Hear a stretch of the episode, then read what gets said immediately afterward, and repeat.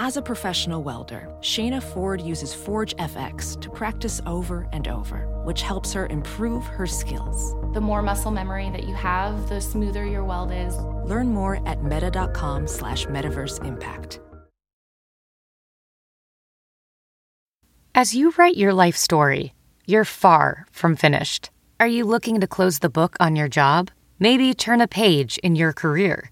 Be continued at the Georgetown University School of Continuing Studies. Our professional master's degrees and certificates are designed to meet you where you are and take you where you want to go. At Georgetown S C S, the learning never stops, and neither do you. Write your next chapter. Be continued at scs.georgetown.edu slash podcast. This is the John Fugelsang Podcast. SiriusXM Progress. Good evening and welcome to Channel one twenty-seven. I am here in the SiriusXM studios in beautiful Hollywood. Russell Wolfe is running the boards for us right over here. Executive producer Chris Hauselt manages this beast from the South Carolina Bureau, and the mighty Thea Harper is holding this entire thing together, and I don't know how, from the Brooklyn Bureau. We are so glad to have you with us. You know what? I'm I'm so glad you're here. I'm so glad I'm here. I'm so glad we're all still here. Let's let's try to remember to enjoy it as much as we can. I, I, I'm not even accustomed to having lost David Crosby and Tina Turner, and I'm nowhere near getting used to Sinead O'Connor or Robbie Robertson.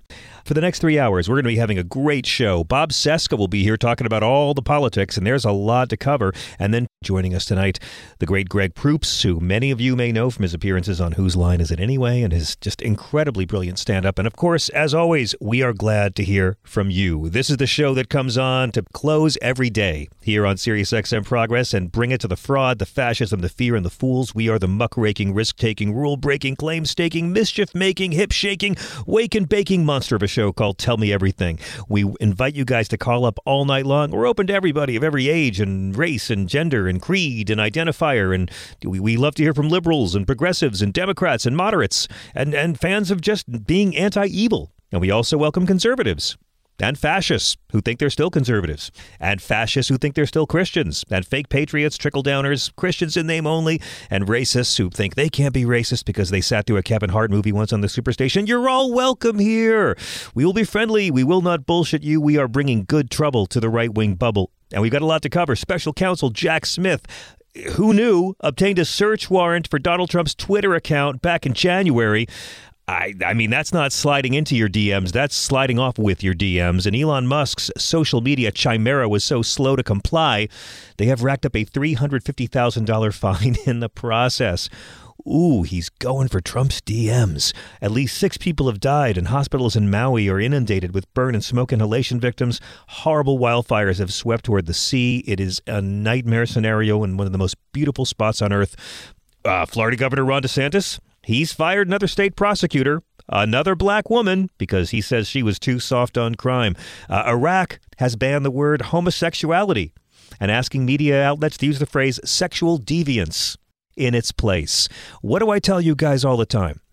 Conservative fundamentalist Christians have more in common with conservative fundamentalist Muslims than they have in common with Jesus, the guy in the book they pretend to follow. Folks, fundamentalism is its own religion. If we could just find an island and put all the fundamentalist Christians, all the fundamentalist Muslims, all the fundamentalist Jews, all the people who just believe God likes them and it's okay if you kill other people because God's chosen you to be behind his velvet rope, those people.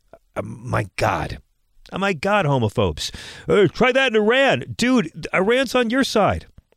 And COVID hospitalizations in the U S have risen forty-three percent from late June to the beginning of this month. I'm going to say that again. Not cases, not diagnoses.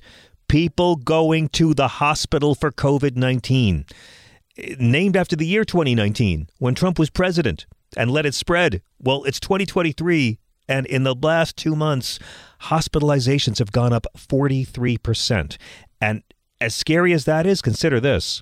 sixty percent of hospitals stopped reporting COVID I C U data back in May. guys, it's okay to mask up, please. So the first time I met Robbie Robertson uh, was at the old V H one studios in New York City. I was very young, and I was an eighties kid who had gotten into it kind of backwards. I fell in love with his solo career first because he put out an album in the eighties. I didn't know the band. I, I knew there was a band called The Band. I'd heard The Wait, but I didn't know. We didn't have internet back then. And he puts out this album, and like U two is his backup band on two tracks. Peter Gabriel sings backup on one of the tracks. I, I, I, Daniel Lenoir produced it, and it sounds as good as The Joshua Tree or so. It came out the same year, and I fell in love with it. And when I first met Robbie at V H one years ago, he couldn't believe that I was a fan of the solo stuff first and discovered the band later. But that's how it was for a lot of us who were born after the sixties were done. I was madly in love at the time with his Music for the Native Americans album at this point. And he, he was so amused or concerned, he actually gave me a cassette with a demo of some of his new tracks. He was that kind to me on our first meeting. And, you know, I knew a couple of songs by the band as a teenager, but the first time I heard Robbie's first solo record, produced by Daniel Lenoir, I, I was just knocked over. Martin Scorsese, his best friend, directed the two videos for it. And my love of this music drove me to soak up everything the band had done. Now, Robbie Robertson was, of course, not a singer in the band. Levon Helm and uh, Richard Manuel and Rick Danko. He wrote songs for those three guys to sing. As Bruce Springsteen said in the documentary Once We're Brothers, just imagine you're in a band with three of the best white singers in the history of rock and roll. Of course you're going to write songs for them. So years after they broke up was only when he began singing. He'd been a celebrity for a couple of decades by the time he put out his first album. But after this, I, I got into Blonde on Blonde, and I couldn't believe it. My love for his guitar playing matched my love of his songwriting. The first time I listened to Dylan's bootleg of the, the Judas concert when he went electric, when the guy yelled Judas in Britain and Bob said, play fucking loud, and they did Like a Rolling Stone. That's Robbie Robertson's guitar. I hosted his first ever internet chat that he did in Santa Monica in the late nineties. Um, and it was the first internet chat I ever did. And I just took questions and we hung out. And afterwards, he invited me upstairs to his private studio. And like, I got to hang out with one of my idols for hours. I can tell you, I don't recommend meeting your idols because nine times out of ten, it's really going to disappoint you. Robbie Robertson, by the same token, when there's celebrities you can't stand and you have to meet them, nine times out of ten, they're douchey. You feel validated. But in the case of Robbie Robertson, I couldn't believe how kind he was to me. And I sat with this guy in his own personal studio discussing everything. And over the years, I begged Robbie to consider at least a small tour. You know, that song by the band, Stage Fright, Robbie wrote that about himself. He didn't want to do it. He didn't want to be on the road. And I'm like, you're nuts. Don't you get that rush? I did the same thing to George Harrison when I did my T V special with him. Robbie Robertson was very patient with me. One time when, when artists were having tours to commemorate their specific albums, I cornered him in the green room at Sirius X M, and I reminded him and his manager that every song on Storyville could have been a single. That's the record you should tour for. He smiled. He hugged me. He got the fuck away. Robbie Robertson was the band's lead guitarist and songwriter. Songs like The Wait, Up on Cripple Creek, The Night They Drove Old Dixie Down. He helped reshape American music as we know it and became synonymous with Americana, despite the fact he was in a band where four of the guys were Canadian. Only one American in the band was Levon. And yet, that's how we remember them. From their years as Bob Dylan's incredible backing group, their own stardom and the way they just embodied this kind of old-fashioned Western community, their virtuosity as musicians, they influenced everybody. They changed rock and roll. They influenced everyone you love, including the Beatles. The band only lasted about eight years after they released their nineteen sixty-eight debut record, Music from Big Pink. And in that brief eight years, they totally changed pop culture. They they sort of took us out of psychedelia. And that first record, it, it made Eric Clapton break up Cream. I mean, Paul McCartney quotes Robbie Robertson in the T V appearance when they played uh, Hey Jude live. The Beatles stripped back Let It Be to be more like the band. Last month, we celebrated Robbie's eightieth birthday on this show. He was born in Toronto, July of nineteen forty-three. His mother was Native American. His dad was Jewish. And he was never going to completely fit in, and yet he found a way to fit in everywhere. He loved music from a young age, and he spent his summers at the Six Nations of the Grand River Reserve, where his mother had grown up. Now, he never met his actual father. His actual father died before he was born, and he only learned of his actual dad's life years later. His mom had remarried a, a factory worker, and growing up, um, his name was James Robertson, and young Robbie Robertson believed that was his biological dad. And he fell in love with music and the guitar. In the time of the Vietnam War, when so many people were at war with each other, he left high school before his graduation, toured Canada with a lot of rock bands as a teenager, and joined Ronnie Hawkins, that madman rockabilly legend, joined this backing band when he was only sixteen. Ro- Ronnie Hawkins fam- famously said to him, "I'm not going to pay you anything, but you'll get all the pussy you can handle." And Robbie Robertson, at sixteen years old, went to live on the road. And the stories he could tell. I mean, Buddy Holly gave him guitar tips. He he, he saw the Velvet Underground and Aretha Franklin. He got high with the Beatles. He he hung out with Hendrix before Hendrix hit it big and was calling himself Jimmy James. Of course, the band was already there together behind Ronnie Hawkins. Lee Von Helm, Rick Danko on bass, Richard Manuel on keyboards, and Garth Hudson playing everything. They were called the Hawks. Eventually, they became the band. They had a very tight musical bond. They just they just knew how to play with each other. And Bob Dylan saw it. And he plucked them up. I mean, he he got Robbie to play guitar on Blonde on Blonde, and Robbie convinced him to hire the other members of the group as the backup band, and they toured our planet in sixty-five and sixty-six when Bob went electric. Robbie Robertson was the lead guitarist every night. They were booed. He told amazing stories about it. Lee Von Helm quit the band. He couldn't take the booing. Robbie just thought he had a front row in, in history. And his guitar playing was stunning. Listen to Blonde on Blonde and hear how much he contributed to those songs. And then, of course, Dylan got his motorcycle accident and that tour was off. They all went to Woodstock and they began making music. Music they never intended the world to hear. That was the Basement Tapes, recorded in the basement of the Big Pink House, released decades later, considered to be the first real bootleg. After that, they were the band. Dylan went back on the road without him. They went on the road without Dylan. They played Woodstock in sixty-nine. They were on the cover of Time magazine. And their first two records, Music from Big Pink and The Band, just changed everything. They didn't look like anyone. They didn't dress like anyone. They didn't sound like anyone.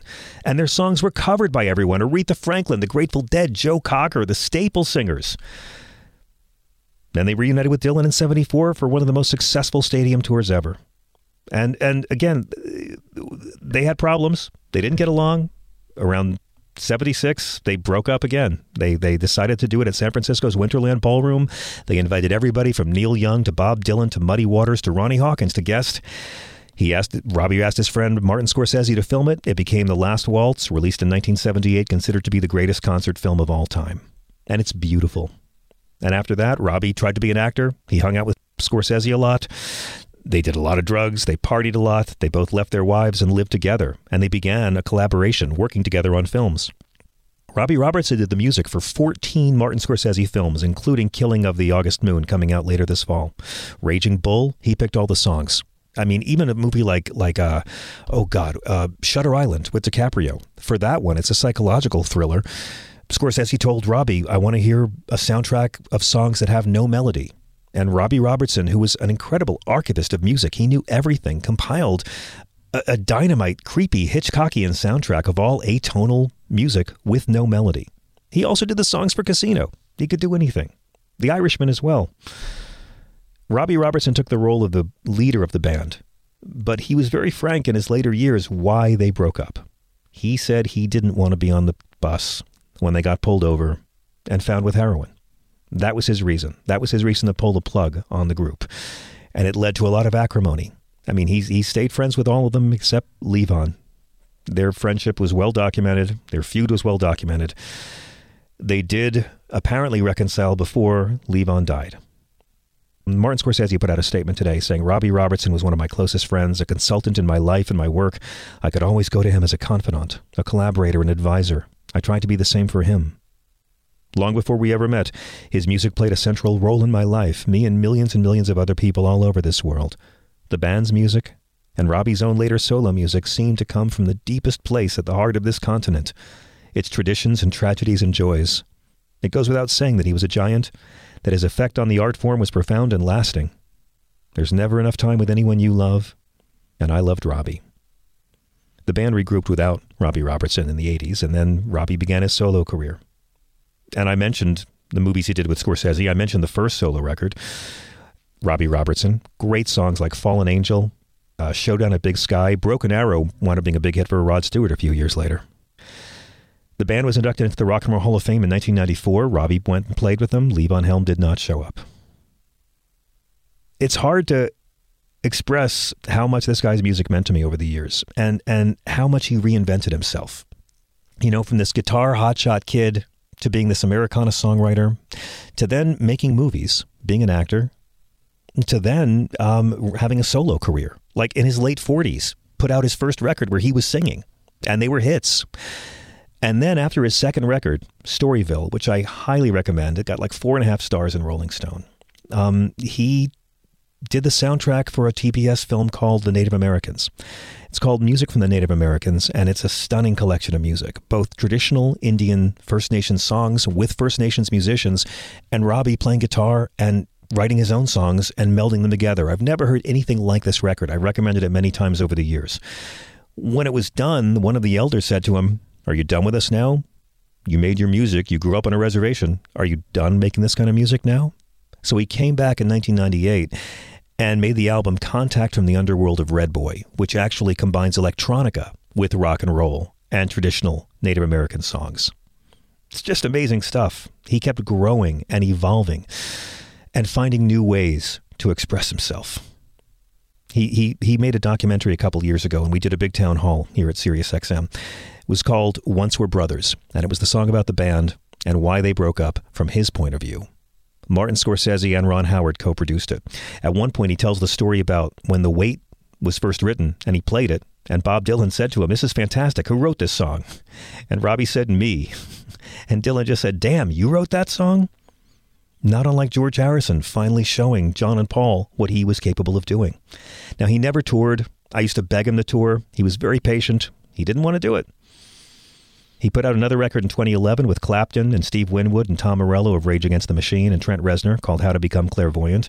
His last record was twenty nineteen's Cinematic, which he promoted on our show. Van Morrison's on that one. And he published a wonderful memoir in twenty sixteen called Testimony that I highly recommend. But watch the film Once We're Brothers, Robbie Robertson and the band. He was surrounded at his death, including his wife, his ex-wife, her partner, and his children, and some of his grandkids. In lieu of flowers, the family has asked that donations be made to the Six Nations of the Grand River to support the building of their new cultural center. For a guy who didn't sing in his own band, the first few solo records are astonishing, and I'm most proud in my brief little friendship that I got to introduce Robbie Robertson to T V's Frank. I know that was a big moment for him. Again, the media is going to focus on the band and The Last Waltz, and they should, but listen to the Royal Albert Hall show from sixty-six. Listen to his playing on Blonde on Blonde. Go deep on the Basement tapes and take the time to, to dive into his work post-band. The solo records, the book is Testimony, and the documentary. The last time I saw him, he told me this story about how uh, Dion DiMucci was in the control room when they recorded Like a Rolling Stone. He was full of that. He was an encyclopedia of music history because he was music history. I said, I Dion, Runaround Sue, The Wanderer, he was hanging out in the control room when you guys did Like a Rolling Stone? And he said, yeah. I said, well, I'm going to have Dion on the show. I'm going to ask him about that. He goes, oh, he just said to me, tell Dion to call me.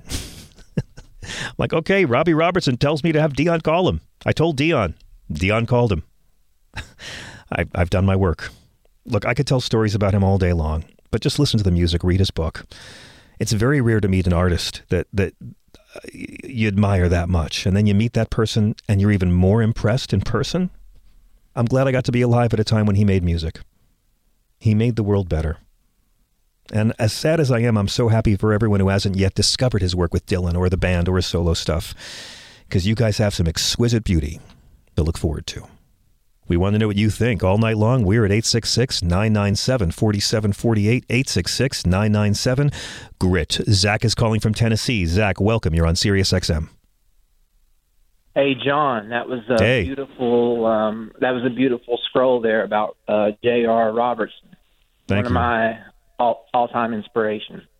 Yeah. I mean, great guitar player and then wound up being a great singer twenty-five years into his career. Yeah, he was real uh, self-conscious about his vocals, I think, uh, if I'm he not was. mistaken. And then he, he he overcame that. One of uh, I think it's kind of apropos now. If you go back and watch The Last Waltz, one of my favorite parts of that movie is when him and Clapton, they're playing Further On yeah. Down the Road, and they're yeah. both taking, you know, a couple of solos, and mm-hmm. Robertson just smokes Eric on that. It's insane. In that you see guitar strings flying all over the place, but yes, anyone watching, and I, I never really noticed it till I saw that movie in the, in the theater on a big screen for one of the anniversary tours, but Robbie Robertson blows Clapton off the stage. Yeah. Next to the giant chunk of coke falling out of Neil Young's nose in the third act, it's my favorite moment of that film. And, uh, you know, I, I know you you were reviewing his complete body of work, which I love, but uh, Last Waltz, I mean, I, it's I'm beautiful. forty-four, and I've been listening to the band since, like, nineteen eighty-nine when I was eleven years old. My, my wow. dad had a copy of uh, Rock of Ages. Wow.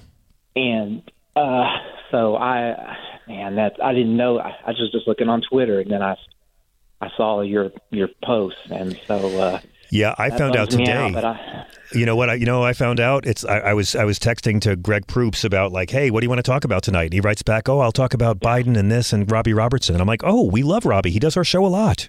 And I didn't yeah. know why he wanted. And then I found out.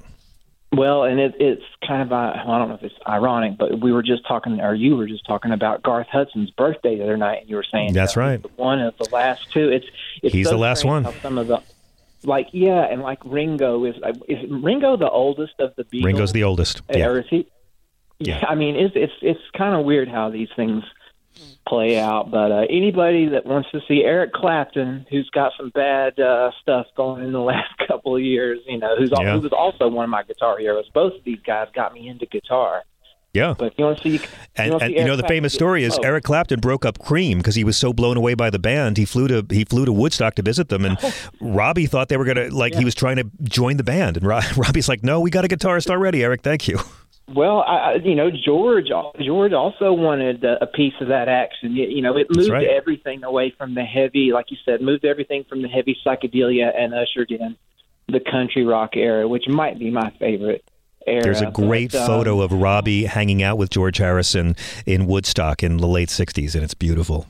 They both had a lot of similarities. Uh, yeah, well, I'm sorry for the loss of your friend, and uh, anyways, uh, at least it gives us something else to talk about other than the uh, orange uh, shithead. So uh, thanks, man. I appreciate it. Yeah, I just wish it wasn't all my later. favorite artists dying. I wish we didn't have to lose Sinead or, or Robbie to get away from this for a day, but you're right. God bless know, the artists for reminding us what matters. For me, bubble wrap James Taylor for me, and maybe Paul McCartney and a few, a few others. So, here's the thing: when we're right. old, we're when we're old, we're not going to remember how shitty Donald Trump made us feel, but we'll remember how good, great music made us feel. So that's how I reconcile it. Thank you so much, Zach, for your call. eight six six, nine nine seven, four seven four eight. Uh, Brian in Oregon before the break. Welcome. Hey, John. Yeah, I had Hi. no idea Robbie uh, Robertson died today, but um. What a what a guy. And it sounds to me like he uh, uh, did a line out of The Wait to you about touring. Uh, yeah. Just shook his head and no was all he said. yeah, yeah, I know. Uh, well, you're right. What a what a bad deal. But we have to stay and keep Annalee company. Yeah. Yeah. And, hell of a life. Yeah. And... Uh, And, and again, he was an actor. He's in Carney, opposite Jodie Foster, and uh, he's in Sean Penn's movie, The Crossing Guard. He plays the guy Angelica Houston leaves Jack Nicholson for. Um, I just love seeing him pop up as an actor here and there because he was a bit of a good-looking guy, too. Yeah, and what it's, it's amazing. Well, all these people, you know, were, uh, it's going to be interesting to see um, how many generations it takes to get the kind of uh, talent that came up in the late fifties, sixties, seventies. Yeah. You know what I, I know mean? what you mean. Yeah. But um, but again, it, it evolves. It evolves. There's different kinds of talent. You know, there's exactly. different kinds and of artists doing different kinds of music. Taste, they'll have their own uh, Frank Sinatra, Beatles, and what have you. Exactly. Yeah. There's um, good stuff now. Uh, yeah. thirty billion dollars a year to oil companies should go to student loan redu- reduction. If you insist, I'm down for it. Yeah. Well, I heard Biden say that. Let's redo get rid of these subsidies to all these fucking oil companies. It makes and, a lot of uh, sense. To me, it wouldn't take that many years to pay it all off. I love it. Yeah. I mean, let's see if that actually could happen, but I'm a believer. Yeah. It, it seems to me a no-brainer, but... but again, this dude... But I, I think, they, I think they've... I just think that they have they have marketed their student loan debt relief plan so poorly. I mean, instead of saying this is good for the economy, this is good for the middle class, this is good for home ownership, this is what the Bible commands, they've just sort of let the right wing set the narrative of you worked hard to pay for your student loans and now these freeloaders are blah, blah, blah, blah, blah. And oh, I just I get so frustrated watching the Democrats be a punching bag all over again. It's awful. Yeah. And then they're going to uh, let Trump's trial, I mean, the whole trial thing with Trump is going to be a shit show of threats, death threats and whatnot. He's still going to be not in jail. Um, let's see about that. We'll see. There's going to be a... We will see. Uh, the more I look at that indictment, the more I don't know how he's going to wriggle out of it. But we'll wait and find out. I got to run, Brian, but I thank you so much for the call. The great Bob Cesca is waiting in the Zoom room. We'll be right back in just a moment at eight six six, nine nine seven, four seven four eight. This is Progress.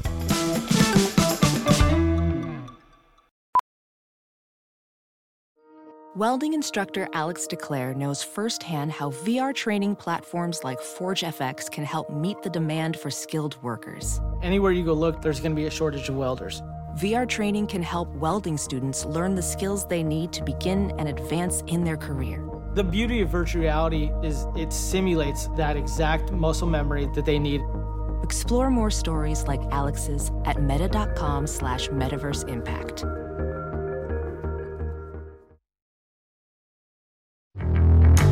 Hey everybody, it's Michael Steele, host of the Michael Steele Podcast.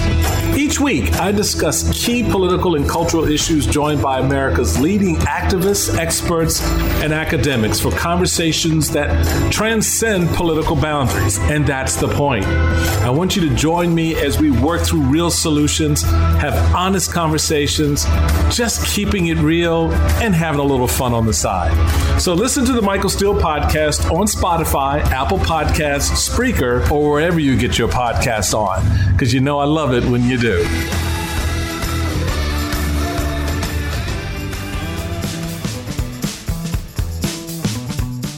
We are back at eight six six, nine nine seven, four seven four eight. Between Ohioans not just saving abortion rights in their state, but saving democracy in their state. And then the story that Donald Trump's Twitter has been D M'd. And then, of course, Donald Trump has a new lawyer, John Lauro, who's here to make Rudy Giuliani look like Clarence Darrow. It's it's crazy, and I need to have someone smarter and taller than me, so crack open a fresca. It's time for Bob Cesca. These fascists are grotesca with their vulgar Trump burlesca. Thank God we got Bob Cesca, broadcasting from his deska. His humor's Kafkaesca, and his height is statuesca. Like the top of Mount Alaska, like John Podesta on a Vespa, put down that Putinesca and behave yourself, Francesca. It's a politics fiesta when you're rolling with Bob Cesca. Welcome back to the show, sir. Yeah, I can never live up to that. So thank uh, you. That's okay. Thanks. I'll never get tired of embarrassing you with it. Hello. Um, hi. Yeah. Hi. Fun times, yeah. Huh? Weird, weird week. Yeah. I, I, I actually began the show on Monday by by having a tribute to Trump's new lawyer, John Lauro, who really did the full Ginsburg, telling the judge, yeah. we have it's it's way too soon for us to go to trial in the next year. We're not ready, but I have time to do five different T V appearances on one Sunday morning. And my mm-hmm. God, Bob, we just played every clip from every show with every lie and realizing we might have been unfair. Giuliani might have been as good as his legal representation gets. Yeah. And it's not just the lies. I mean, he's confessing to at least one of the counts in the latest round of indictments. And that's the count in which they're accused. Donald Trump is accused of conspiring with his co-conspirators to uh, sort of strong arm Mike Pence into overthrowing or overturning the election. The actual yes. word that Mike Pence has been using in the press lately is overturn the election. And so what we know from the indictment, first of all, is that it's just as wrong, it's just as against the law to conspire to do that as it is to actually carry out the end game of the conspiracy. Right. And so that is, uh, I think, Section K in that particular uh, part of uh, U S Code. And so what John Lauro has done, one of Trump's back of the phone book attorneys, apparently, is he's gone all over T V and said, yeah, so what what the co-conspirators did with Donald Trump is they tried to convince Mike Pence to overturn the election by yep. throwing out the electors and stopping and pausing and letting the state legislatures go back and do whatever they were going to do, whatever the part of the fake elector scheme, I guess that would have kicked in at that point. But that's exactly what John Lauro has confessed to on Donald Trump's behalf, to that's that right. count of conspiracy to obstruct a, an official proceeding. So congratulations, John Lauro. You've just blabbed at least one of the counts, one of the four counts. And by the way, if I haven't mentioned it already, it's admissible in court. So all of that stuff can be used by Jack Smith to make his case in front of the jury. So congratulations, Donald Trump. Money well spent. Actually, it's not Donald Trump's money. It's Donald Trump's stupid supporters' money who he's wasting on these attorneys. So congratulations, money well spent, people. Okay, maybe in your liberal universe bubble, that's the case, Bob. But here, yeah. in real America, Donald Trump has a First Amendment right to free speech. And that's all this is about. They're trying to take away his right to free speech. Mm-hmm. And I'm going to move on now and not think about it any more deeply. Now, what I just said sounds what I just said sounds really stupid, but it's the exact line that is being fed to all right-wing Americans on all right-wing news outlets. There seem to be three arguments here. Uh, one is that Trump's just had his free speech taken away, and hey, it's yeah. not against the law to lie. Uh, two is, well, he just didn't know. Even though even though they all told him he had lost, he believed he had won. He can't tell the difference between fantasy and reality. Or three, the real plan, somehow get elected and pardon yourself. But I mean, you know, when you're facing seventy-eight criminal charges in three jurisdictions, it's going to be an interesting year. And honestly, I'm a bit stunned and impressed at how many conservative people don't actually know what he's been charged with. I've been yeah. having some conversations with some right-wing friends here and there and D Ms with people who like to attack me and just asking questions of what they believe. And they literally think that he is being attacked because of the First Amendment. Um, mm-hmm. I point out he's been charged with conspiracy to defraud the U S, conspiracy to obstruct an official proceeding, con- uh, obstruction of an attempt to obstruct an official proceeding, and conspiracy against rights, the rights being yeah. to vote and have your vote counted. So many people don't know these charges. They will never mm-hmm. read the forty-five page indictment. They believe whatever the right-wing media tells them. Is that going to help Trump for more than just a few weeks? Because regardless of, he may be able to fool the, the, the folks in the base. He's not fooling prosecutors or judges. No, he's not. And that, in fact, that's not the point at all. Uh, what he's doing right here is he's calculating that if he can keep his entire base intact, as long as he doesn't lose any of his base as they see these counts being uh, uh, tried in court, as they see the evidence being rolled out, if he can maintain those people by presenting this ridiculousness about First Amendment rights or uh, whatever the latest thing is, they're violating his rights in some way or fashion. Yeah, somehow. And so, yes. Yeah, exactly. So what that will do, and this is, I think, his calculus in all of this, if there is any calculus, is that if he gets elected again, then he can pardon himself. Yeah. So his defense is not so much what his lawyers are necessarily doing. And, and obviously that's going on. But I think he's got this secondary insurance policy, which is running for president and making sure that he wins. And in order to do that, he has to keep all the Republican voters in line. And in order mm-hmm. to do that, he's got to lie to them about what the charges are. Well, you can either believe me or you can believe the deep state. And if you believe the deep state, well, I don't know what to tell you, but you've got to believe me because here's all the reasons you should believe me. And that's That's the propaganda and disinformation that we've been hearing about since the indictments dropped. So I think yes, that's well, the strategy. Yeah, he he is the hero to the shallow state. I will I will give you that. Uh, what what is this? Uh, what is this about Trump saying he'd rather be in France? I I, I heard him uh, calling Chris Christie a fat pig in a passive aggressive way about seven times, but I, I didn't hear the France comment. Yeah, well, I, you know, he was doing. I think it was either a fundraiser or a rally the other night. And as part of it, this is one of the things that sort of caught my attention in that series of clips that came down on Twitter from that rally. And at one point, Donald Trump said he'd rather not be in the United States. He'd rather be in the south of France right now, right. enjoying himself.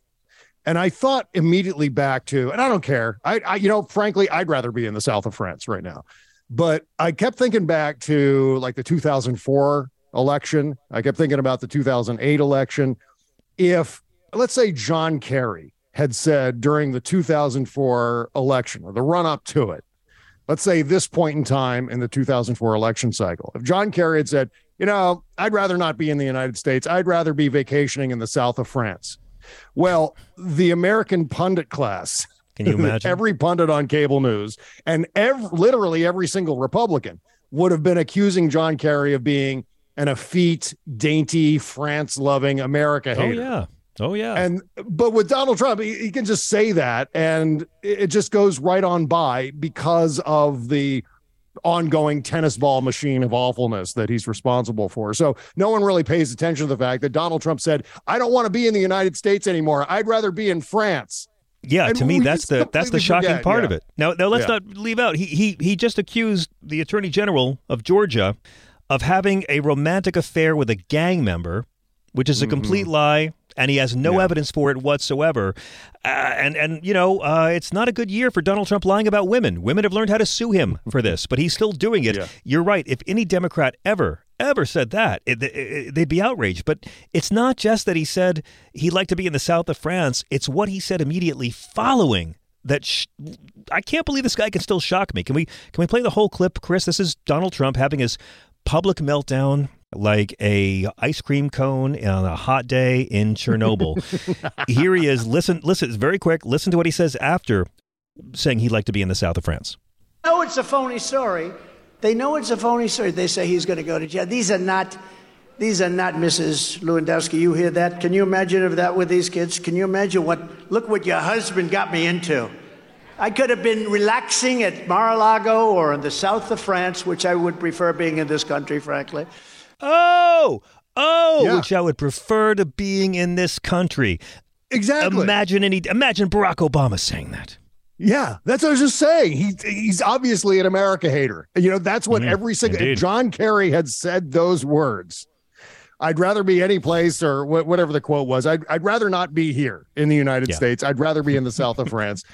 And, you know, maybe that was part of the times, you know, the days after nine eleven and certainly on through the two thousand four election, France was like a hot button thing. There were the freedom fries because freedom fries, France yes, wouldn't course. participate in the invasion of Iraq. That's and right. uh, and John Kerry was routinely bashed for being able to speak French fluently. I mean, that yes. was all he did. He was also, I mean, uh, he guy. was also, I'm sorry, he was also bashed for being able to speak English fluently. Let's not forget who he was running against, George that W. Bush. That's also true.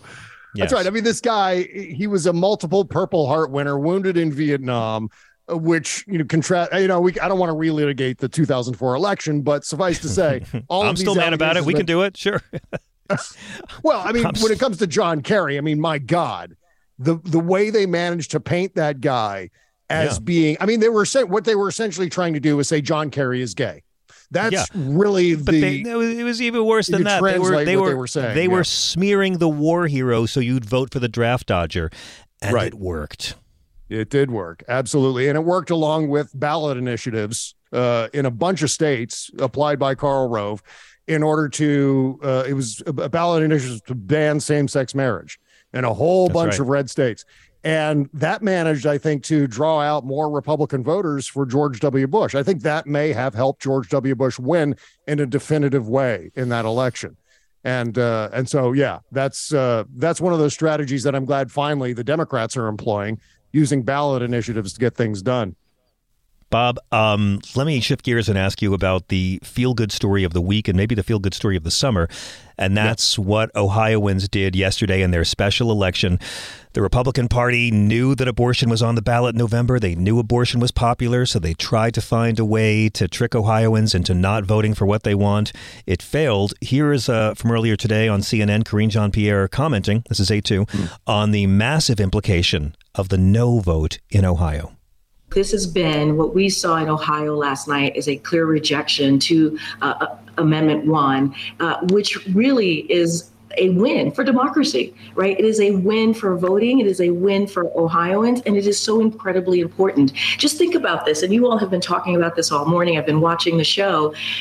Ohioans came out in an off-year election and literally rejected what Republicans, elected officials were trying to do, what special interests were trying to do in the state, which is basically weaken uh, voters' rights, weaken the rights of voters in the state. And so what, what we saw last night is such an important victory as we head to a critical vote, which should be made by the people, decision that should be made by the people. When you think about how women in Ohio are going to are, are going to figure uh, they're going to vote to decide if women in Ohio is going to have the right, the freedom to make a decision on their reproductive right, to make a decision on their health care. So this is, again, a win for our democracy. Bob, your thoughts? I mean, literally, it was a vote to see if they should be allowed to have control over their own state constitution. Yeah, bunch of things wrapped up into this story, John. First of all, uh, with issue one, uh, it wasn't even close. I think it was a fourteen point spread. They didn't even get close to passing that awful thing, which would mm-hmm. have increased the threshold from fifty-one percent of the vote to sixty percent of the vote in order to pass a ballot initiative, which is what's, which they were, as you said, are trying to prevent that on the fall ballot uh, as far as abortion rights go. And yeah. so there's that. Secondly, it gives me hope as far as people paying attention to what's going on in the world and voting accordingly. And uh, this is obviously overturning Dobbs, uh, overturning, I'm sorry, overturning Roe v. Wade with the Dobbs decision was a colossal blunder. I mean, this has mm-hmm. backfired so badly against the Republican Party. That's also a positive note. It's so um, true. The same people that would have voted for them before Dobbs are still voting for him. They got exactly zero new voters. Yeah. They actually lost a bunch, and that's going to have a generational impact on their electability. I'm sorry. Please continue. Yeah, no doubt about that. And then the other thing is this uh, uh, pro-choice uh, con- constitutional amendment that's going to be on the ballot in the fall. That's going to drive out a whole lot of voters to support that ballot right. initiative, which will then trickle down the ticket as far as other Democratic candidates who are running for office. And so that could be uh, good news for some state and local races in Ohio, on top of the fact that this is a huge bellwether for twenty twenty-four.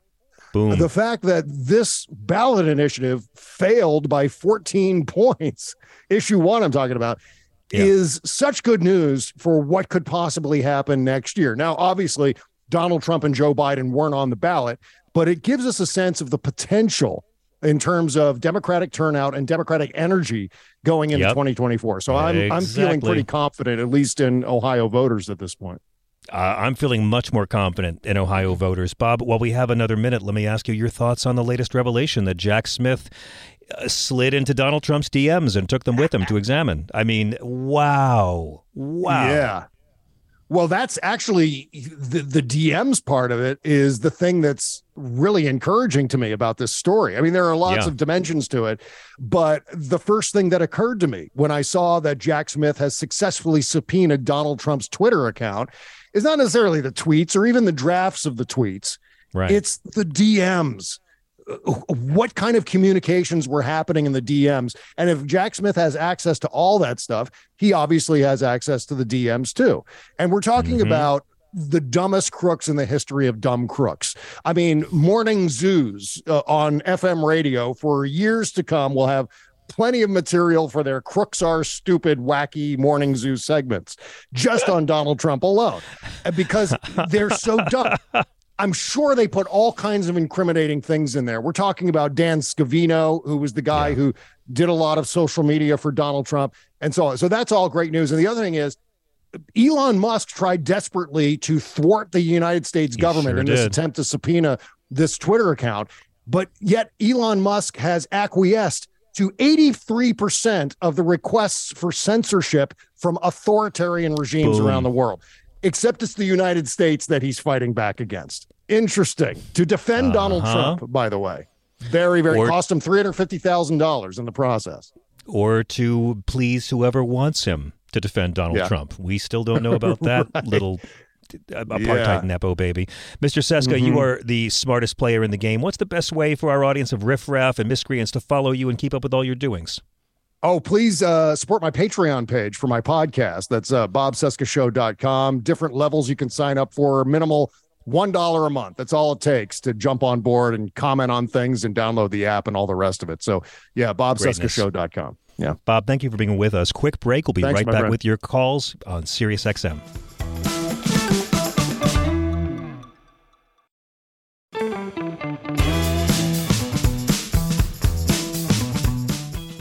I'm John Fugelsang. This is Sirius X M Progress. We're at eight six six, nine nine seven, four seven four eight, bringing good trouble to the right-wing bubble.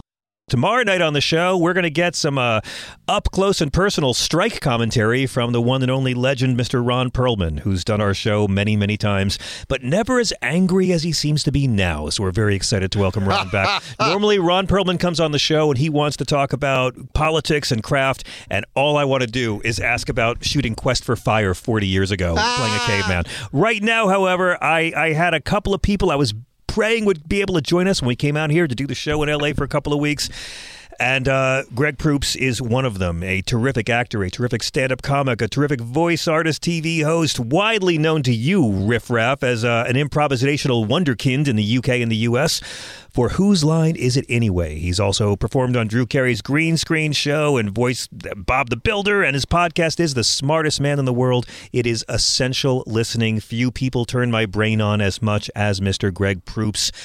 It is so good to welcome you back for the first time since the pandemic. Hello. I know, right? Yeah. Thanks, John. It's so nice. Everything's normal in L A. Uh, now you know, just right? Just in time for a new variant. Yeah, exactly. I was just going to say, uh, you're going to have to mask up soon, so that'll I be know. fun.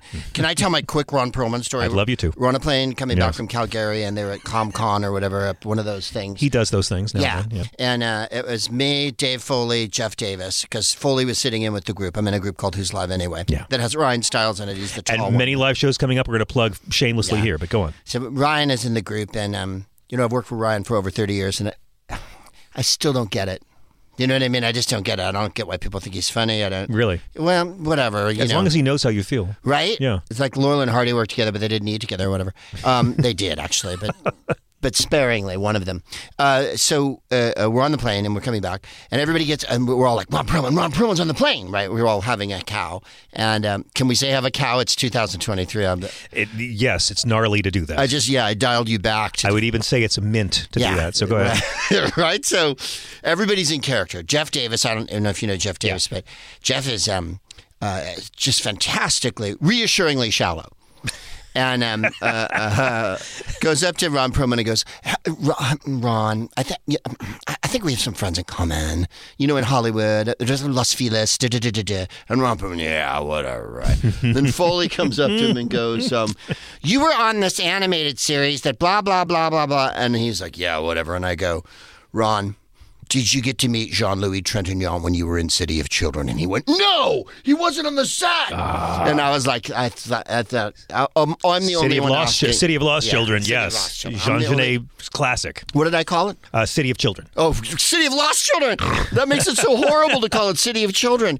City of Lost Children, which uh, no, no, people don't remember that. Uh, Juno and Caro. Juno and Caro is maybe their best film. Uh, exactly. Amelie has its uh, has its adherents, but I think that's their best film. I'm not a big Amelie person, but yes, I, I would agree. And uh, He's he's awesome in the movie. He's he plays awesome in the lovable, older, you know, guy who's a mentor to the child and everything. And uh, but Jean-Louis Trintignant is a brain in a jar, and he just passed away last year. Jean-Louis yes, Trintignant yes. is a famous French actor for you infidels out there, and uh, uh, and they have to keep putting Such brain crazy, uh, aspirin mm-hmm. aspirin in the jar, which made me laugh. And and he didn't get to meet him, and, but that was my first question. I thought I'm not going to ask you about Hellboy, and I'm not. Although I was desperate to ask about um, Doctor Moreau. He loves that no one, when you don't ask about Hellboy, yeah. which I'm not inclined to do. He's right. great in it, but, you know, it's been done. But Island of Doctor Moreau is all I ever want to talk about. Right? Right? I mean, it's it's it's it's so fascinating a film. Yeah. Like, it's crazy. We can talk all day about the bad stuff and yeah. Val Kilmer doing whatever he's doing there, yeah. alienating the director, I think. that's That was his yeah. objective as an actor, was to piss off the director. But I will say till my dying breath that Brando is fucking dynamite in that I film. I love it. And I it, can't take my eyes off Marlon Brando in the worst film ever made. Yeah, me too. I love it. And um, uh, uh, uh, the homunculus that yeah. he's created in the... Because he, he creates people out of um, monkeys and whatnot. And a third version of that, because Burt Lancaster did it in the seventies, and the right? original was Charles Lawton, Island of Lost Souls, right. I believe. Michael York was in the seventies. Michael York was the lead guy That's in the seventies right, yeah. who washes up. But the, the original, the, it's actually the scariest with Charles Lawton, Island of Lost Souls. And Bela Lugosi plays Ron Perlman's part in the original. That's right. Are we not men? Are we not men? Yeah. Mm.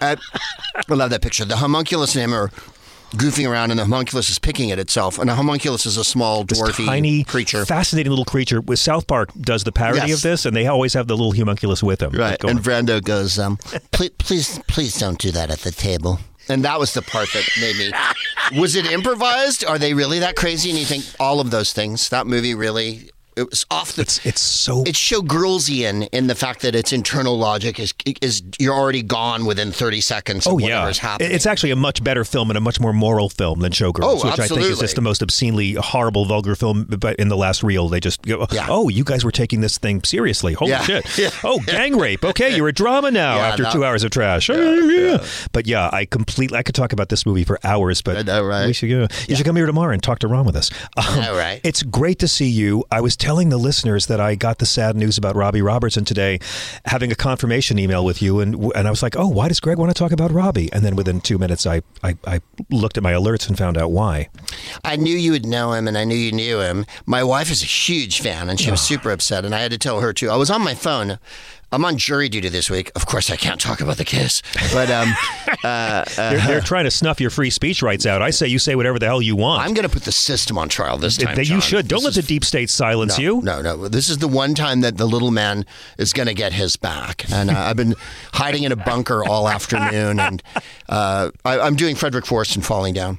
And um, so thank you. I'll be I'll be alienating your audience. Also, rest in peace to Frederick Forrest yeah, as well. We but what a year. This freaking year is I like know, twenty sixteen right? all over again. Oh God, I'm not so over cool. David Crosby and Tina Turner, and now I'm dealing with Sinead no! and Robbie. Well, and and Paul Reubens. and Paul uh, Reubens. Oh, oh, so many oh, great people. Yeah. Oh.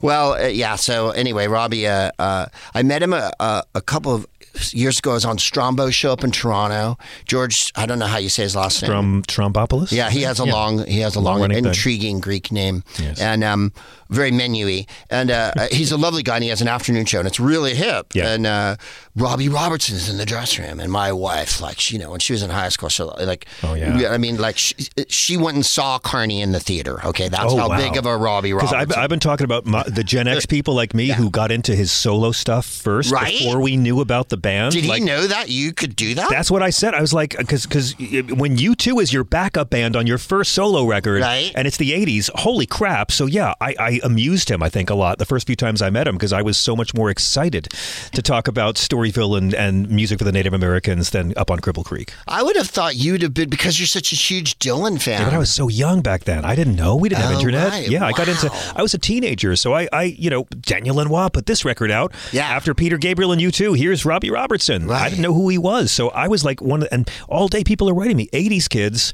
who got into him that way and then went backwards to discover the band. That's amazing. Well, I mean, it, it also speaks to your longevity and durability and, and um, viability as an artist and how potent you are, yeah. that people would pick you up. So there I am in the dressing room with him, and Jennifer and I watched The Last Waltz a thousand times. When she was a teenager, I think she made her parents drive her to go see Rolling Thunder.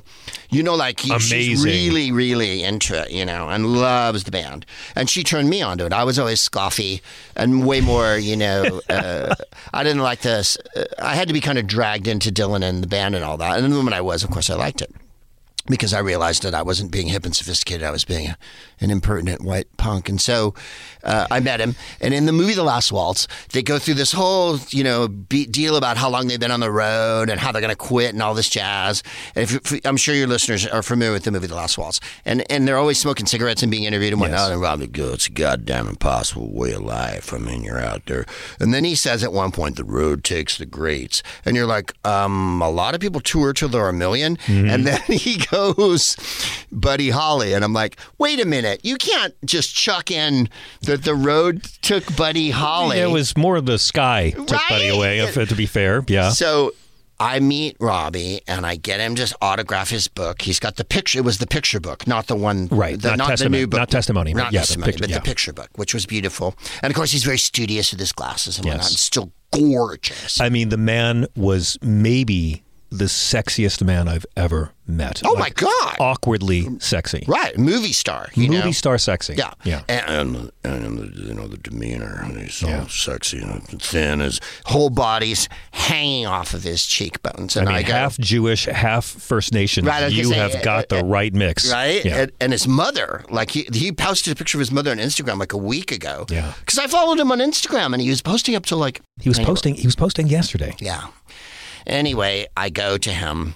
I get him to say, we, my wife's a huge fan. Will you sign the book? Of course he does. He signs the book. Yeah, Greg, I'll sign the book for you. And I go, uh, but he goes, what are you doing? And I go, I'm out on the road, you know.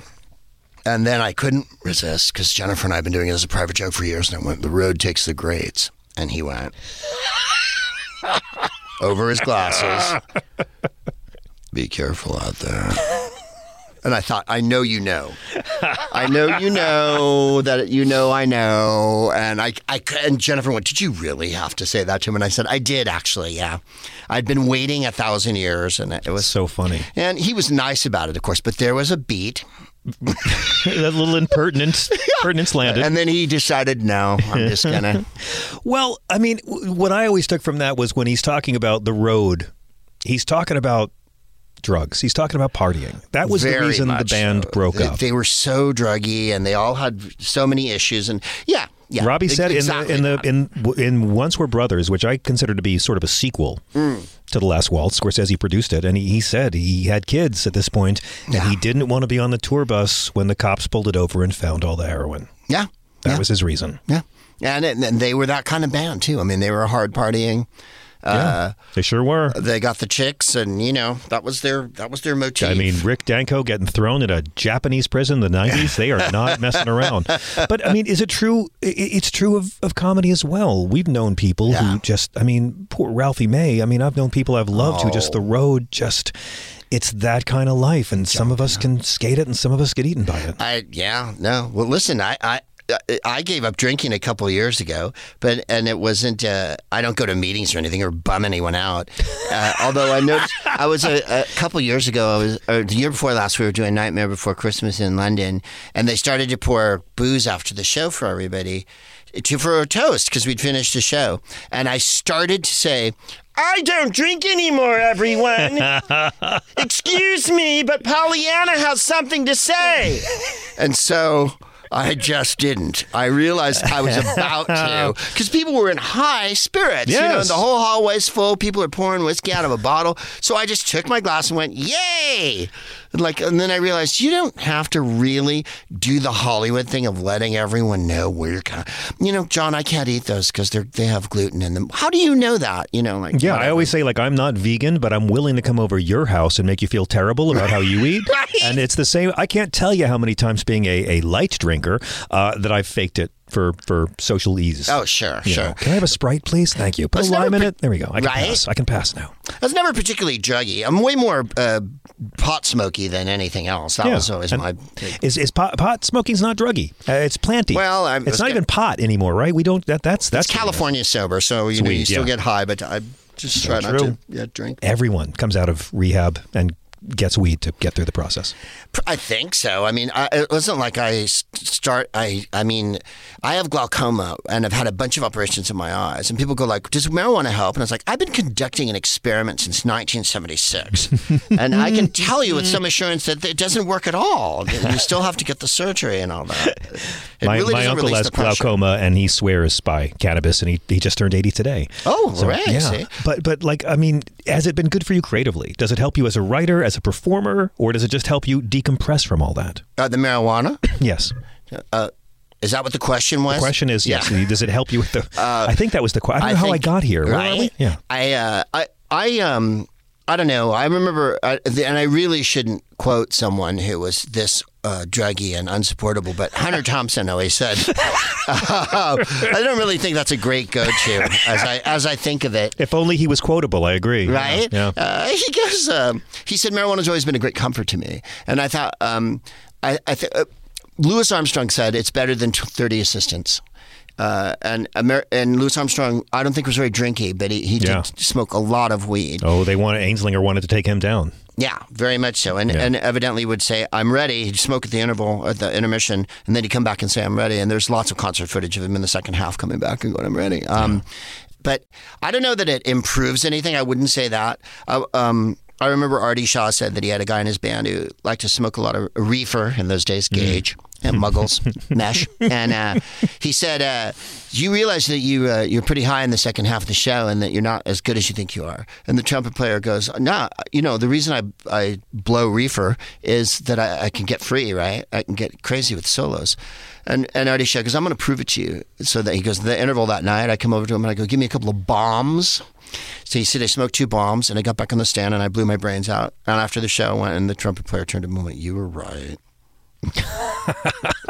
So I don't know that it improves you, but it certainly eases my um, anxiety, I guess, yeah. or whatever. Yeah, you know, I get it. Uh, I don't really get that high, like to write or anything like that. Although I can. I mean, some people swear by it to write. I don't, you know. I think maybe for rewriting, but not actually for right? first drafts. I can, I can get on stage and do it. I mean, I improvise. So I could never do that. Yeah, see, Rick uh, Overton used to try to get me to do. It. I could never yeah, do it on Ricky, stage. Though. Well, Rick, I don't know how he functions. He's amazing, but yeah. Yeah. But that's how I would do with him. Uh, one, I remember getting high with him in San Francisco once, and he gave me this giant spiel about how we were the new poets, and all, you know. But that's Rick, right? I like remember. It, yeah, Rick tried to get me high, but at oh, Bill no. Alley one night in San Francisco, right. and I was like, "I'm not as good as you at this. I, I, I can't. I'll be up there talking about the guy's clothes in the front row, and that'll be my whole set." Yeah, so. But he he trusts the butterflies that tow the chariot of his soul, or whatever. Indeed. So he's he's Indeed. always looking that way.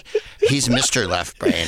So I'm excited because Who's Live Anyway is on the road right now, featuring yourself and Joel Murray and Mister Ryan Stiles, Jeff B. Davis, and uh, Drew Carey is going to be joining you for the show in San Francisco. That's right. We're there on Saturday next uh, on the nineteenth at Davis or Davies Hall, as we call it in San Francisco, which is a super, super swank, fancy concert hall where, golly, I think I saw Linda Ronstadt with there with like Philip Glass in the eighties. And, you know, really? it's, it's, it's yeah. that kind of, it's a heavy place. So I was really excited. We have an awesome promoter that we work with. Um, and he, he booked us in there.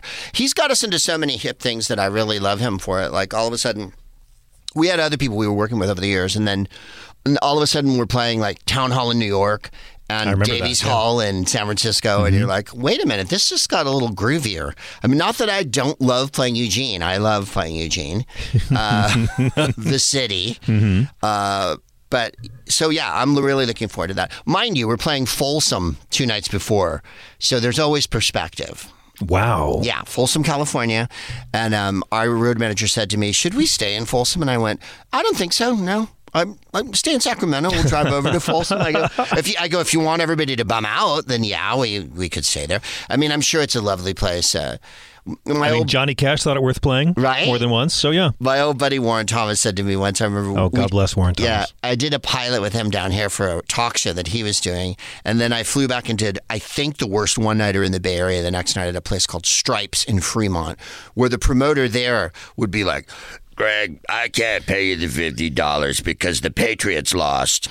You know, or Chico came by and I owed him five hundred dollars for an eight ball I bought two days ago. So oh God, it's like Chris Penn is right here. Right? Yeah. It was, and so I said to him, I did the T V with you yesterday and I did Stripes in Fremont tonight, and Warren went, that's what I like about show business, perspective.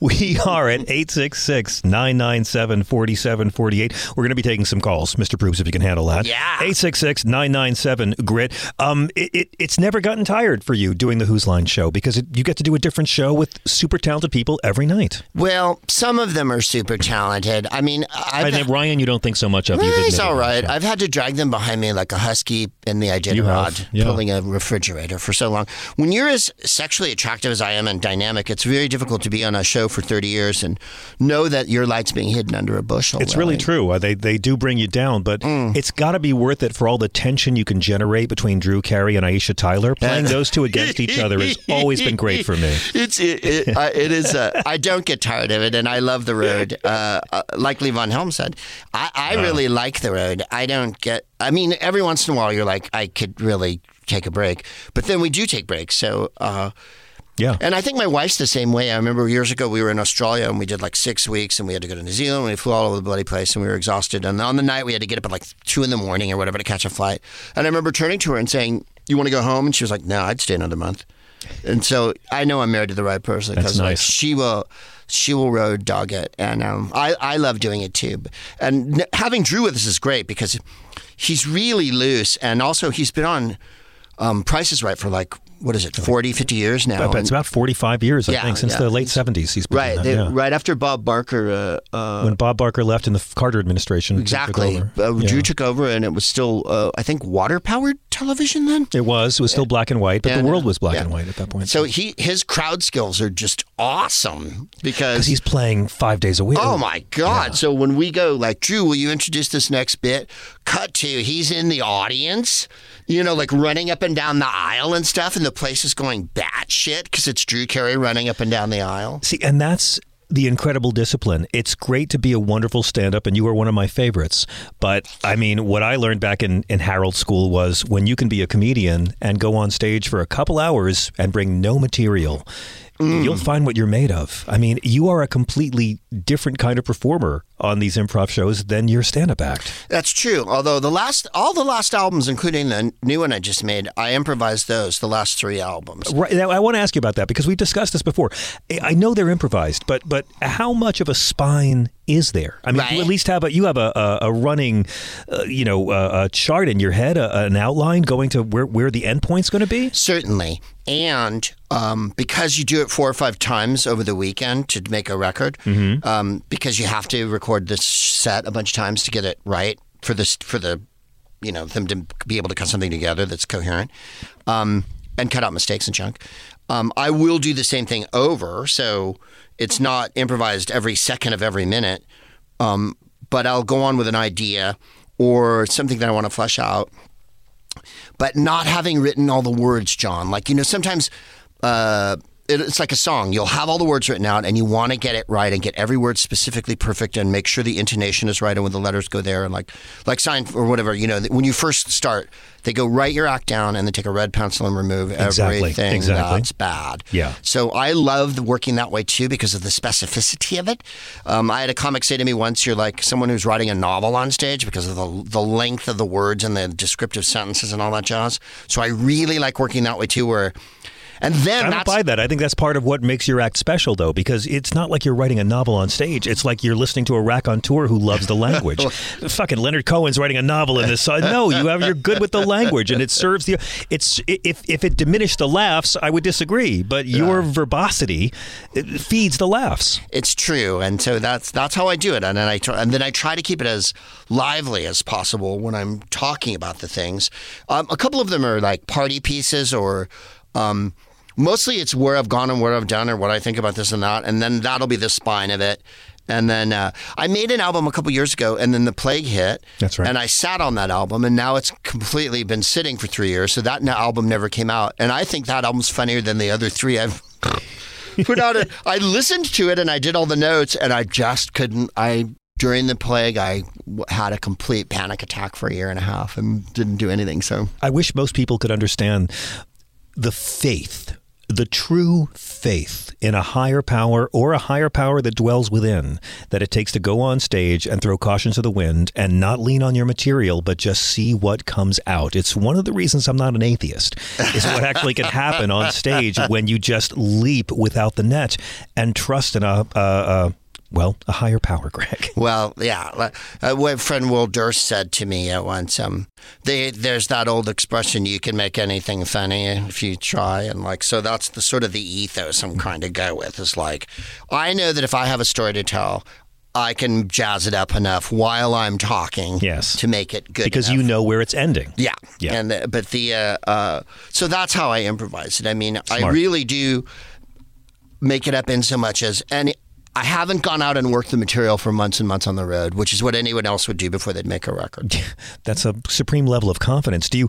I love your podcast, The Smartest Man in Thank the World. You. Love the book, too, but I, I love the podcast. Um, it, and I'm wondering, how much of that is scripted? Do you well, have that's an outline? Not scripted at all. Is there I mean, any kind of spine to that, or you just? I mean, oh, your references are so beautiful, and it seems to be so well constructed. These monologues that you do, uh, you seem to meander your way back to the starting point like a good Mister Show sketch in some of these. And uh, I've always wondered how much of it is outlined. This show's great tonight. I'm really enjoying it. Um, the, uh, it's great for the Greg Proops fan club. Right? It's a flattery. Ch- charges my battery. Um, uh, the the well, I did the first podcast in like twenty ten, and my wife Jennifer, who's my consigliere and you know amanuensis, said, uh, uh, "This is what you should do. You, this is right. Do this." And so I took that to be the jumping off point. I always thought stand up was the most uh, uh, immediate way to connect with the audience because it was so like the news, right? Like get up and you talk, talk, talk, and there they are. Yeah. Um, and then I found out that I thought podcasting was a lot more because it's a combo platter of the radio and stand-up. So it you're is. able to illustrate and, uh, uh, and and and amplify. And at the same time, I could fall over backwards, not look where I'm going, and then struggle, struggle, struggle in my mind to keep one lobe working so that I could do that callback and bring back yes, what I was yes. talking about back together again. So when I would go out and do it on the road, or like I just did one in um, uh, London like last week, I know a couple of beats I'm going to talk about, or I'll write it down. Like I want to talk about this subject. It was Mick Jagger's birthday, so right. I, I, I'm going to do Mick Jagger's birthday. I'm going to do this, this, this, this. And then, of course, I end up making fun of doing Mick Jagger and Keith Richards talking, and then...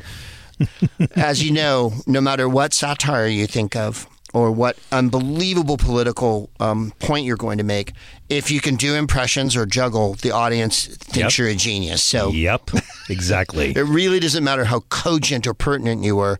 One has to remember that Lenny Bruce was a real hack impressionist before he was the sage a satirist. A really good hack impressionist awesome, before he did it. Yeah. Awesome. He yeah. does the great voices. So. But that's what it, that's why it means something. You can be avant-garde yeah. once you've mastered the basic skills. Yeah. So. Um, yeah, I saw I, when I saw Jagger's name trending last week, I didn't know it was his birthday, and for a second I was terrified. I mm. thought, oh my God, another solo album. Right. Thank God. No, it wasn't the case.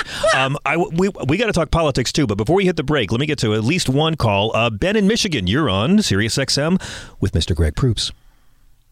Hey, Greg. Oh, hi. I haven't, I haven't seen you in years. I I, uh, I lived in uh, San Francisco area for twenty years, and saw you at the Punchline. Uh, you did a po- you did your uh, Smartest Man podcast there. Nice. I got your book. I had, uh, Jennifer signed it also. Ah, and, uh, that's cool. Yeah. No, and I saw you do Who's Live up on the mountain there, that winery, that winery joint. Uh, oh, I love cool. that. I was at Saratoga. Yeah, yeah, Saratoga, yeah. And you were there. It's with, south uh, of San Jose, not, not for our New York fans. no, no, no, no. Anyway. We uh, love that gig because they served us great Mexican food there, man. Yeah. Well, oh, no. Okay, so I moved back to Michigan in nineteen, right before the play. Okay. Oh, and I haven't had a real I haven't had a real taco in four years, and, and I'm that's that and you are the two things I miss most about California. Oh, thank you, Ben. Well, yeah, and are you are uh, you taking part in the say, vendetta against waterfowl up there? There's there seems to be a real urge to kill all the ducks on Earth up in the Wisconsin, Michigan area. Yeah, no, are you in the U P no, or are you I, in Detroit or something? No, no, no. I'm just outside of Lansing. So oh, okay. Uh, I'm, yeah. I'm more but inspired it's, it's by pretty... uh, how they were arresting false electors up there. That's uh, it's arresting false elector oh, season well, in Michigan. I didn't know that was coming. So awesome, Dana Nessler's the greatest. Oh my God! I, I, well, I was worried, you know, coming back here that it was going to be too red, and it turns out we've got the greatest governor in the country. Yeah, you do. Yeah. I mean, you really do. Hearing a little bit of what she does. Uh, yeah. But day after day after day, it's just. Working out this deal, working out that deal, making bringing jobs in, and yeah. Dana Nessel is a goddamn rock star. Uh, she's an all. Your she's a, uh, yeah, she's our Attorney General. Yeah, and I even like our Secretary of State, Jocelyn. Jocelyn uh, Benson. Women, women, yeah, women getting shit done. And Stephanie Miller said, "You know, why do we lesbians have to do all the hard work?" Uh, Right? Mm. And, like invent rock. Yeah, and, yeah. That's true. Um, Sister Rosetta Tharpe. Um, yeah. And so uh, I, I was very, very pleased to find out the direction Michigan is going in, especially uh, since, you know, I learned since I moved here that one of my kids is gay and the other one is trans. And so wow, I I have been shocked at how receptive my little community is. And it just it just fills me with hope. That's really beautiful, man. I'm really glad to hear that. Yeah. Your kids are lucky to have you for a dad. Well, of course. And uh, yeah, so I, and, oh God, it's just so good to hear you again, Greg. I, I uh, Thanks, I, pal. I think, yeah, and I want to say before I probably have to go soon uh, that um, Island of Doctor Moreau. You're pushing my buttons here. That movie is the most awful thing that you can't not watch. It's fantastic. Yeah, I saw it, really it in the theater. Yeah, yeah. Oh, I did. I saw too. that with with Ed Burns. She's the One. The same weekend, and what? I can tell you, Island of Doctor Moreau was the superior film by far. Yeah. Ben, thank you very much. We got to hit a break, or I'm going to get yelled at. Will you stay with us, Mister Proops? Because I want to go political when we get yes, back. Yes, please. Uh, I need some Democrats to have uh, a good talking to, and you are the man I turn to for those right moments. On. We'll be right back with your calls at eight six six, nine nine seven, four seven four eight. This is Progress.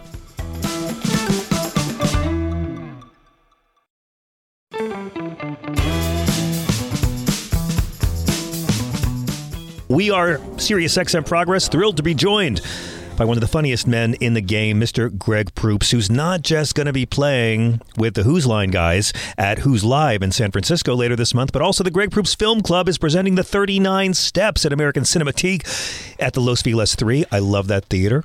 Isn't it fun? It's a great um, place. It's right next door to this little French bistro where you can sit outside. So we went and had dinner after the movie. And then you feel like you're really hip because you just showed a black and white movie. And then you went next door and had dinner at a French bistro. And, of course, it's Silver Lake, so there's annoying hipsters everywhere. So it's great. So you can enjoy the hipsterness and be arch at the same time in Superior, which is something I quite like. Indeed. Uh, Jennifer programs the film club and always has. I've picked maybe four movies in like ten years. And one of them was Return of the Living Dead. And the other was Scrooged. Scrooge, okay. not Scrooged. The Albert one with Finney, Albert the musical. Finney, Very the, good film. I love it. And Jennifer's like, I'm not going. I think right? al- along with The Muppets, uh, one of the best uh, one of the best uh, Dickens adaptations. I watched The Muppets that, last Christmas, too. I honestly, that, that book that. is really hard to make a good movie. A lot yeah. of great theater, not a lot of good movies. Though. No, and also I love The Muppets one because Michael Caine is in another movie where he's actually Scrooge. Yes. And there's a part he where he so screams committed. at them, yeah, and they all fall apart, you know, and that. Um, so, yeah, she picked uh, the thirty-nine Steps because it's about terror and treason. Yes. And that's where we're at now. So ever since uh, forty-five, Orange forty-five was elected, the film club's changed its tone somewhat, and we started showing, uh, you know, the, all the President's Men and things like that. But obviously, things like Nine to Five, yeah. which is a wildly subversive movie about, you know, male female Very much so. paradigm and blah blah blah. And then last month we showed, uh, oh no, uh, we showed Ikiru, which Bill Nye's made a um, a remake of called Living. Oh yeah, about the yeah. fellow who's who knows he's dying, and he so he does a Oscar great nomination deed. last year for this, yeah, yeah, for The Neighborhood and whatnot.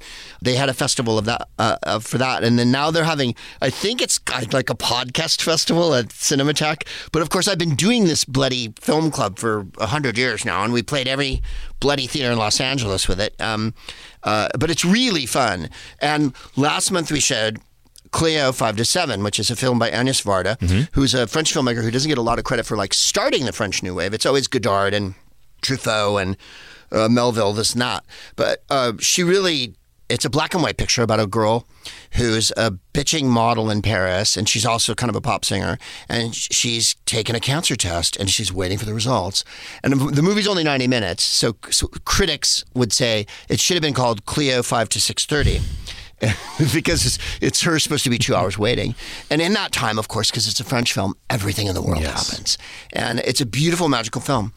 So she picked it. And sometimes the film, like the Cinematech will go, we'll give them three or four pictures, and they'll tend to pick one that's a little more mainstream than the other two that are a little more avant. Battleship Potemkin or Black Panther. Right. Yeah. And then they, so she put Cleo five to seven, and I sent it to them, and they picked, they said, let's show Cleo five to seven. All of a sudden, it's getting written up, not our version, but people are writing about it in different papers around the world. I'm seeing all of a sudden there's this big resurgence. Agnes Varda has been passed for two or three years now. She did a great thing at Cannes a few years ago where they brought out a cardboard cutout of her. Anyway, it was packed. And I mean, I'm not like, bra- like yes, I'm bragging, but it, we showed like Hard Day's Night, and it's pretty full, and we showed Jacques Tati's and Michel Hulot's Holiday, mm-hmm, mm-hmm. and there was like seventy, eighty people on a Tuesday night. Not bad. Right? Clio five to seven, there was like two hundred people there banging the place down. Couples were coming in. When a group of six guys came in together, I was like, okay, what's wow. happening? Everybody mad that video stores closed down came right? to this screening. To see a nineteen sixty-two French black and white film about a girl who That's doesn't... That's what we used to do, right? right? I, I remember... It's, remember? We used yeah, to do I remember that. The New Beverly. I was all about that. Oh, my yeah. God. So it was so much fun, and we were so happy that we had such a giant turnout for it. So I do spiel before the movie. So thirty-nine Steps is uh, one that I I'd never seen that Jennifer showed me several years ago, that Hitchcock film. And it's really, really, like all Hitchcock, great Hitchcock movies, it's propulsive. I'll argue that he's the greatest filmmaker of all time. I'm not saying he's the most deepest or that he has the biggest message or anything like that. Okay. I'm saying as far as entertainment value, his ten best movies I will put up against anybody's ten best movies as yeah? that keep your interest in that. Okay, and here's sure, the yes, secret. Yes. Plot, plot, plot, plot, plot, well, plot. Well, yeah, because I was going to say, it's not like character relationships oh, no, in no, Hitchcock. No, no. It's not about believable human relationships oh, oh, in Hitchcock films. It no is one about wipes plot. Their yeah. nose. No one has sex. I mean, there's no black well, people like uh, you know what? You know who has sex? Uh, in Sean Connery and Marnie ah! had some sex in that one. Well, okay. And then and, uh, what's the one where North by Northwest? Than when they oh, go well, that the train one, tunnel. The ultimate but, I mean, final shot of a film, yeah. He would never show a couple grappling. Oh, yeah. That's not going to happen. Um, he's never shows, and no one will ever sneeze or anything like that. You know what I mean? Like, there's mm-hmm. no reality in Hitchcock. Yeah. But there's plot, plot, plot, plot, plot. Well, that's to, what to Hitchcock the, said. Movies are reality with the boring parts taken out. Right? And so, and, my, and I always said, if movies aren't better than life, then I don't want to live. And and so I think he really fulfills that one. Not many people will.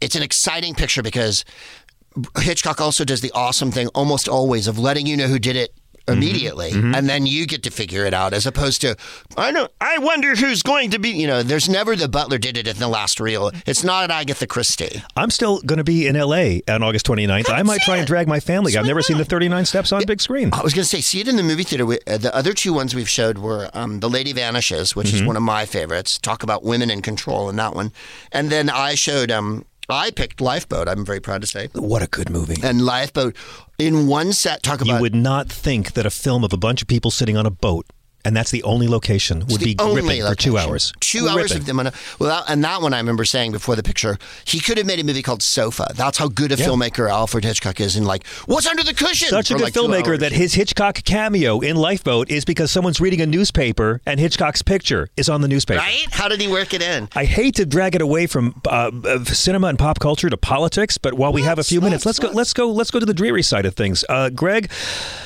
Biden is having a really good first half of his first term. Yeah, it's yes. unprecedented, and um, the poll numbers are what they are. Somehow, I suspect you're not worried about these poll numbers because of a couple things called Roe v. Wade and Donald Trump. I'm not. Uh, I think things are swinging right now. I think if they had an election tomorrow, as Clint Eastwood said, you wouldn't win. Uh, he, uh, the public has fully taken on board um that the dastardly plan by the Republicans is to not do anything. Correct. They don't have a, a well, fiscal Hunter plan. Bi- they're, they're going for Hunter Biden, Greg. They're, well, they're still that, talking that's, about That's Hunter helping Biden. Kids. That's helping healthcare. There was more about that today, and Comer and everybody else. And yeah. then uh, Laura Ingraham, who I hesitate to quote or even say her name. Hmm. Years ago, I was doing a, a dating show at, at Paramount, and she was on the next stage. Oh, nice. And she was already a homophobic, you know, ball of... Yes. hate. Uh, in any case, she said today uh, that Roe versus Wade is one of the great accomplishments of the Republican Party, and they should really bank on it. And yeah, everybody was should. like, do that. Yeah. Seven elections in a row. Talk about it a lot. Absolute referendum on Roe. Yep. Absolute, re- or Dobbs, or whatever we're calling it. People do not want the right taken away. It's been proven time and time again. It's way, probably close to three quarters of the country. Yeah. I mean, I'm not even trying to exaggerate. Uh, probably more than forty percent of Republicans. Right? Yeah. So they made a huge error, and they overplayed their hand on that one. They've overplayed their hand on guns. They've overplayed their hand on not helping anybody. Um, when the Inflation Reduction Act and all the awesome, you know, Uh, Johnsonian movement that Biden has brought to the table, five new national parks and all that, including one mm-hmm, yesterday. Just yesterday. Uh, and making uh, an American Indian head of the Department of the Interior was such an insane fuck you so to incredible. Rick Perry. It was just so incredible. Yeah, it was fantastic. Probably not going to win him a lot of votes, but it just for history's sake, oh my God. It's fantastic. It's beautiful. And the head of the Park Service is also a full-blooded Indian. Um, also, I, th- I think, though, around this time next year, while we're in primary season mm. and such, or convention season, um, people are going to be noticing in their hometowns uh, a lot of construction, buildings and bridges oh, look, and roads getting fixed, and all that, all that uh, recovery plan money, all the infrastructure plan money will be being being implemented, and people will see results. Absolutely. I mean, I go everywhere, man, and uh, uh, when we're in Tennessee or Kentucky, just for example, I'm not picking on the South. I happen to adore the South. Me too. And I'm not one of those people. I really detest when people go like, hey, fuck Mississippi, man. We don't I even need that. them and stuff. Hate it. Hate it. Well, first of all, a lot of black people live in the South, so fuck you for being a racist pig. Yeah. Two, my whole family's from Mississippi, so fuck you again. Yeah. And, and the idea that the government of these states, it's like when you go overseas and they're like, we hate Americans. And you're like, I'm not in charge of the country. But that's it. I don't hate Iranian people. I right? hate the mullahs. Right? I don't I hate Israeli people. I can't stand the Netanyahu government. Right? I don't hate Americans. I didn't like Bush and Trump. I mean, it's like not liking the civilian leadership of a country is no reflection on the people or the no. geography. And I love lo- Mississippi. There's loads of beautiful people there. But when you drive through, say, for instance, Mississippi or Kentucky, I'll be on my little phone, you know, working my magic, and um, all of a sudden there's no internet for two hours. On a back road yeah. between Knoxville and uh, uh, and Murfreesboro or whatever, yeah. or between uh, Paducah and and and uh, uh, Lexington, and people don't know this because people don't drive around the bloody country the way we do. We're in a comedy group, so we drive in a van, like the uh, and then we stop and.